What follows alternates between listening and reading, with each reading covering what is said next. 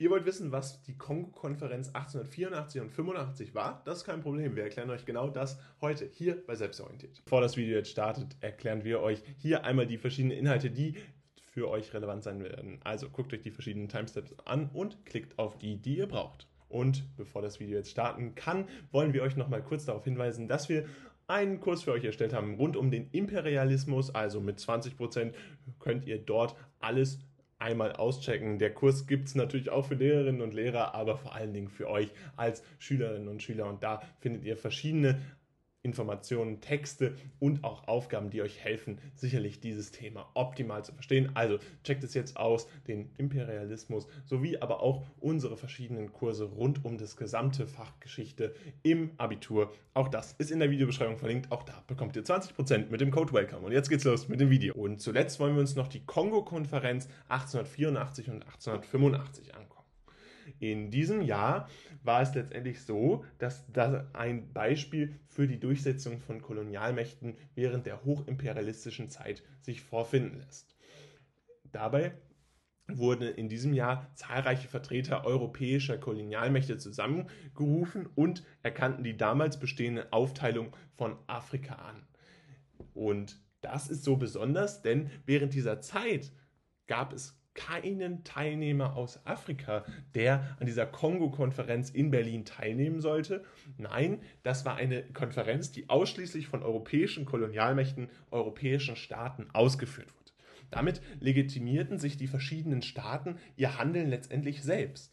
Das Besondere an dieser Konferenz ist allerdings damit auch ohne Mitmischen afrikanischer Bürger und Bürgerinnen führte das Ganze dazu, dass eine Kongo-Konferenz abgehalten wurde, unter der damaligen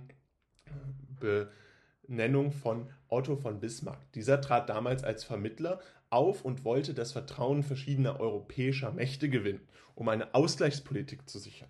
Und diese Ausgleichspolitik sah letztendlich nichts anderes vor, als dass man Afrika unter sich aufteilte und so letztendlich beschloss, wie Afrika jemanden gehören sollte, welchen verschiedenen Teile denn den verschiedenen Kolonialmächten zustanden. Und damit wollte man letztendlich einfach nur untereinander vermitteln, sah aber selbstverständlich nicht an, wie die Menschen vor Ort lebten. Und das ist aus heutiger Sicht natürlich ganz klar zu kritisieren, war aber in der damaligen Zeit legitimiert. Und das ist insbesondere interessant, da hier natürlich eine gegenseitige Legitimation stattgefunden hat und die europäischen Staaten sich gegenseitig so anerkannt haben. Insgesamt gab es bei der Konferenz 14 Teilnehmer. Lediglich das Gebiet Albessien, das heutige Äthiopien, wurde nicht kolonialisiert, sondern durch Italien um 1935 besetzt. Das heißt, hier gab es einen Unterschied und auch deutlich später, erst kurz vor dem Ersten Weltkrieg, äh, Zweiten Weltkrieg, kam es dann zur Besetzung durch Italien. Auch Liberia war ebenfalls nie Teil eines Kolonialbesitzes sondern konnte sich als Land der Befreiten weitestgehend die Unabhängigkeit bewahren. Das sind die beiden Länder, die bei dieser Kongo-Konferenz definitiv auch erwähnt werden müssen, denn sie haben eben keine Rolle gespielt und das ist so besonders, weil sie nur diese zwei Länder sich sozusagen von dieser Konferenz fernhalten konnten. Nur diese beiden Länder wurden nicht kolonialisiert. Nun ist der Hauptteil des Videos vorbei. Wichtig ist aber, dass wir euch nochmal ein weiteres Video hinzugefügt haben, was für euch relevant sein könnte. Also bleibt jetzt dran und guckt es euch an. Kommen wir dann zu verschiedenen Motiven des Imperialismus. Worum ging es da konkret? Bei den Motiven des Imperialismus gibt es verschiedene Ursachen, die anzuführen sind. Zunächst wollte man eine höhere wirtschaftliche Macht erreichen. Damit sollten neue Arbeitsmärkte für Güter geschaffen werden und schlussendlich ein größerer Wohlstand erreicht werden. Das heißt, hier ging es konkret darum, dass man sein Einzugsgebiet erweitern wollte, neue Güter erschließen wollte, die vielleicht bis dahin auch noch gar nicht bekannt waren. Denn in Europa haben wir natürlich ein anderes Klima als in Afrika. Und das führte natürlich auch dazu, dass auch damals schon ganz unterschiedliche Güter auf den verschiedenen Kontinenten gewachsen sind oder auch gefunden werden konnten. Beispielsweise hohe Rohstoffvorkommen, die gibt es überwiegend auch in Afrika, während in Europa das nicht unbedingt immer der Fall ist. Und all das sollte neu erschlossen werden und eben zu einer größeren wirtschaftlichen Macht führen. Außerdem versuchte man bevölkerungspolitische Interessen durchzusetzen. Dies meint insbesondere eine Erschließung neuer Siedlungsgebiete. Hauptsächlich wurde das für eine stark wachsende Bevölkerung sowie aber auch die Auslagerung von Gefangenen und Straftätern benötigt. Das Ganze ist letztendlich selbsterklärend, aber ein wichtiges Motiv des Imperialismus, denn so wollte man letztendlich den schon damals überproportionalen Wachstum von der eigenen Bevölkerung entgegenwirken, weil man entsprechend keine Gegenmittel kannte, diese Bevölkerung einzuschränken. Darüber hinaus gab es auch machtpolitische Interessen, die dazu führen sollten, dass man weltweit als einflussreiche Großmacht angesehen wird. Ein solcher Status verbesserte die Verhandlungsposition sowie aber auch die Möglichkeit, sich selbst durchzusetzen. Gleichzeitig wurden damit geostrategische Interessen durchgesetzt, welche vermehrt Stützpunkte für den Handel schafften sowie die Schifffahrt und den militärischen Nachschub verbesserten. Dadurch konnte das Militär stärker werden und die Kolonialmächte sich besser durchsetzen. Das Ganze hat sich also gegenseitig hochgeschaukelt.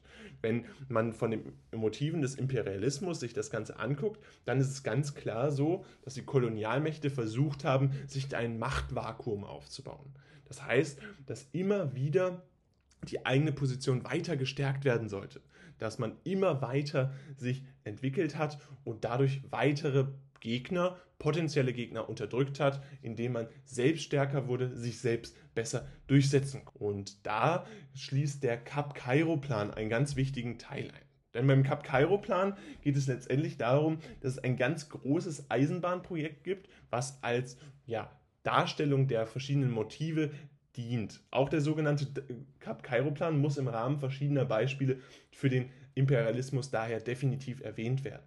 Dieser Plan stellt ein großes Eisenbahnprojekt der britischen Kolonien dar und sollte von Kairo in Ägypten bis in die Kapkolonien am südlichsten Punkt von Afrika gehen. Ursprünglich war dies ein Plan von der British South Africa Company, welche den Handel sowie aber auch die Mobilität des Militärs in Afrika verbessern wollte.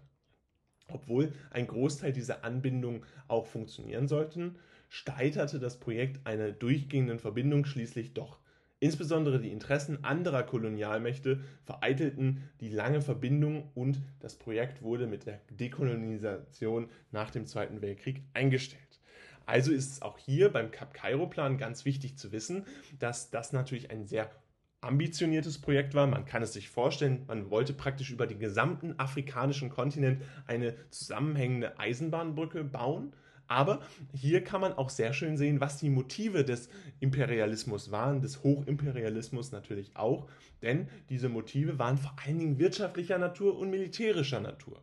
Und wirtschaftlich ist ganz klar, wenn man eine so lange Verbindung durch ganz Afrika hat, dann kann man natürlich Güter, die beispielsweise nur in Südafrika zu finden waren, super nach Ägypten schiffen und dort kann man sie dann weiter verschiffen bzw. transportieren. Das ist natürlich ein großer Vorteil, der große wirtschaftliche Macht hervorruft hervorbringt. Auf der anderen Seite kann man das Ganze auch militärisch sehen, denn wenn die Kolonialmächte angegriffen werden würden, dann wäre es natürlich möglich, mit einer solchen langen Verbindung diese unterschiedlichen Stützpunkte gegenseitig sich zu unterstützen. Das heißt, dass man eine Macht von der einen Seite zur anderen Seite verschieben konnte, das eben innerhalb weniger Tage und diese zeitlichen Vorsprünge waren natürlich enorm wichtig, um sich sozusagen von der Konkurrenz abzugrenzen. Dabei ist ganz wichtig zu erwähnen, das Ganze ist natürlich gescheitert. Dennoch war es ein sehr ambitioniertes Projekt, was die damalige Ansicht auf diese gesamten Motive des Imperialismus zeigt, auch ein gewisses Weltbild vermittelt. Und damit soll es auch gewesen sein. Wir hoffen, ihr konntet einiges lernen und falls dem so ist, könnt ihr natürlich gerne ein Like da lassen und unseren Kanal kostenlos abonnieren. Ansonsten checkt gerne mal unseren Kurs aus, der ist jetzt für euch in der Videobeschreibung verlinkt. 20% bekommt ihr dort mit dem Code WELCOME und ganz wichtig ist für euch, dass ihr natürlich auch den gesamten Kurs für Geschichte auschecken könnt. Auch der ist für euch jetzt in der Videobeschreibung verlinkt. Auch den könnt ihr gerne auschecken. Da lernt ihr bestimmt einiges. Also, haut rein und bis zum nächsten Mal. Ciao.